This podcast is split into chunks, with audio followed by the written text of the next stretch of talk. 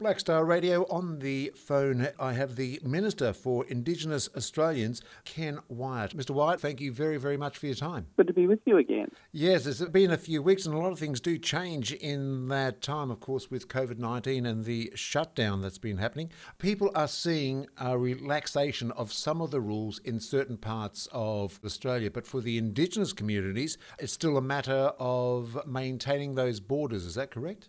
It is. Important, and we've got to think about this, we already have four examples in Australia, particularly in New South Wales and Queensland, two with two aged care providers, where one individual came in with COVID 19. In one institution, there has been people who've lost their lives because of COVID 19. McDonald's had to respond to an individual who has now affected 60 people. And then those two examples alone, let alone the aged care facility you have up in Queensland, you've had somebody go in who knew they were sick, but they've now impacted on everybody in that residential aged care facility by being there. The same can happen to our community. So if we do the relaxation of restrictions, then keep physical distancing. It is important. Hygiene is absolutely critical. And at the moment, the biosecurity restrictions are in place, but there will be a link up with mayors. And I've had a discussion with the Minister for Queensland Health in respect to discussions that Queensland have been having with mayors of councils to discuss a road out of the COVID restrictions. I spoke to the mayor of the Cook Shire the other day, and he was even saying the frustration of having that very tight lockdown.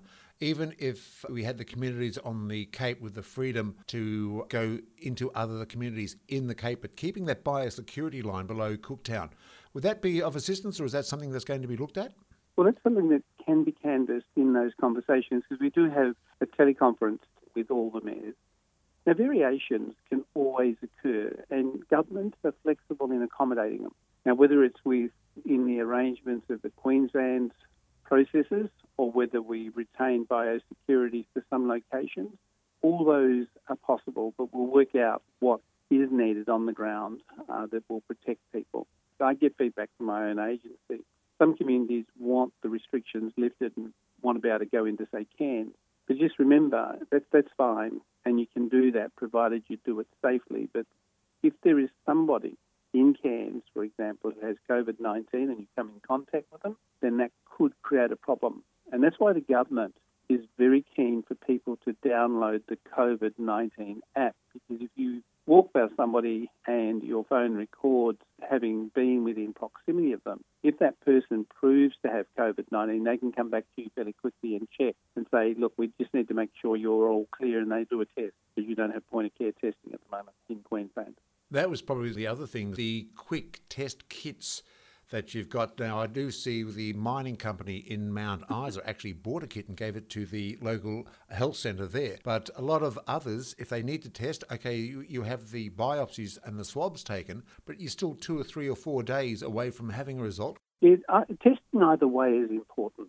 Understandably, the chief medical officer or the chief health officer of any jurisdiction has absolute responsibility for ensuring that the practices that are adopted within a health system meet with what that state or territory jurisdiction has.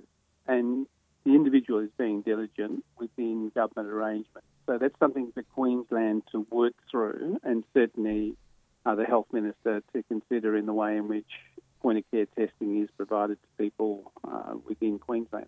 Certainly, our Minister for Health, Greg Hunt, who has been a very strong leader on tackling COVID 19, will work with your health minister and ultimately they will make decisions. But either testing will give you a result, and it's important during this time too that people still go and see their GP if they've got health problems that they've had for a long time, just to make sure that you're okay. Because that is one of the concerns with the doctors is that people have got the idea of they've got to isolate, so they're ignoring their own health concerns. Well, they shouldn't. You are an asthmatic, or you have respiratory illnesses, or you have other illnesses such as diabetes that you've had for a long time. You do not cease your treatment, so you still need to go and see your GP or your community-controlled health organisation to make sure that those needs are being met, because it's just as critical as the the way in which we address COVID 19. You cannot ignore your health and the regular treatment that you have.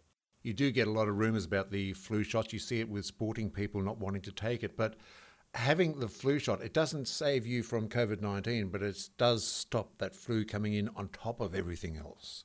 It does. Look, I've had the flu injection every year because I, I'm an asthmatic. I had whooping cough as a child, so I'm vulnerable. So I take it to protect myself. And only one year I had the flu that was quite bad, and that was influenza A. And I was hospitalised for it. It was a terrible experience, and I don't want to do that again. And that was before I had my flu shot. After that, I was fine. You'll get a reaction to an injection because what it does is it causes your body to build up autoimmune and a system and antibodies to fight that influenza. So people should take it.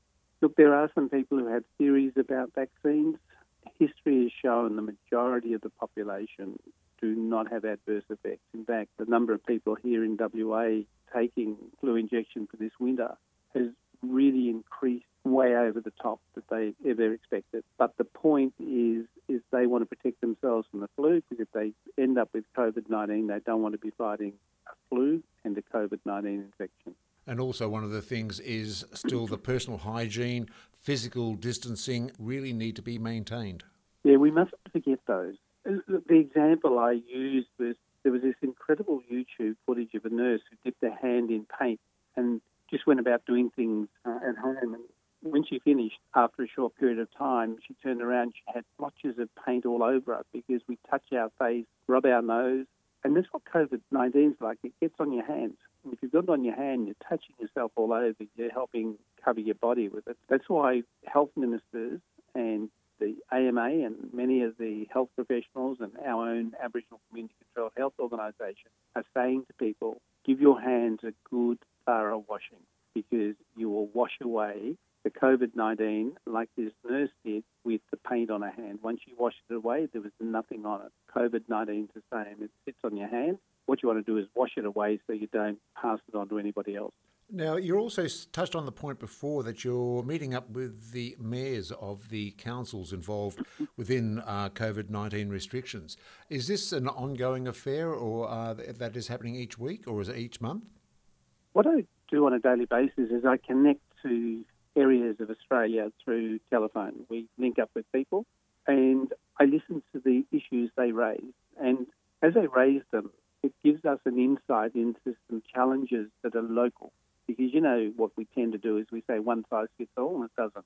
We have to think about local responses. And by doing that, we're able to think about different ways in which we're doing some things. And it's influenced the way that I've thought about some matters but the way in which we've also responded and helped. And my agency, the National Indigenous Australian Agency, has got some outstanding managers who have been connecting with communities. They have been bringing back ideas. So our people have been very innovative. The thing that struck me is the leadership of elders, but leaders in general right across the nation. And we've got to listen to our communities if we want to come through this unscathed. With the COVID 19, is there any timeline that you're envisaging for the Indigenous populations with the shutdown? Is it ongoing or is it just basically looking at it week by week and taking a look at the numbers?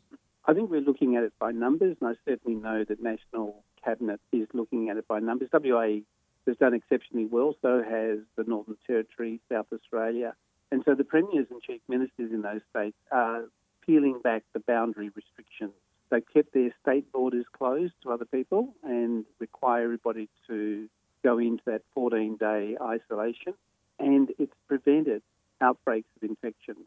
Now, in our communities, our people have done the same. When you think about 800,000 Aboriginal and Torres Islander people, and we've only had 58 people infected, and they've been mainly in capital cities and large regional centres, they've not been in remote communities because communities, even though they're frustrated, have remained within their community and have looked after each other. And I know it's frustrating when you can't go and do the normal things that all of us used to do before COVID 19. Hey, I'd rather be frustrated under restrictions than to die of COVID 19. People who have survived describe what they felt. I don't want to go through that.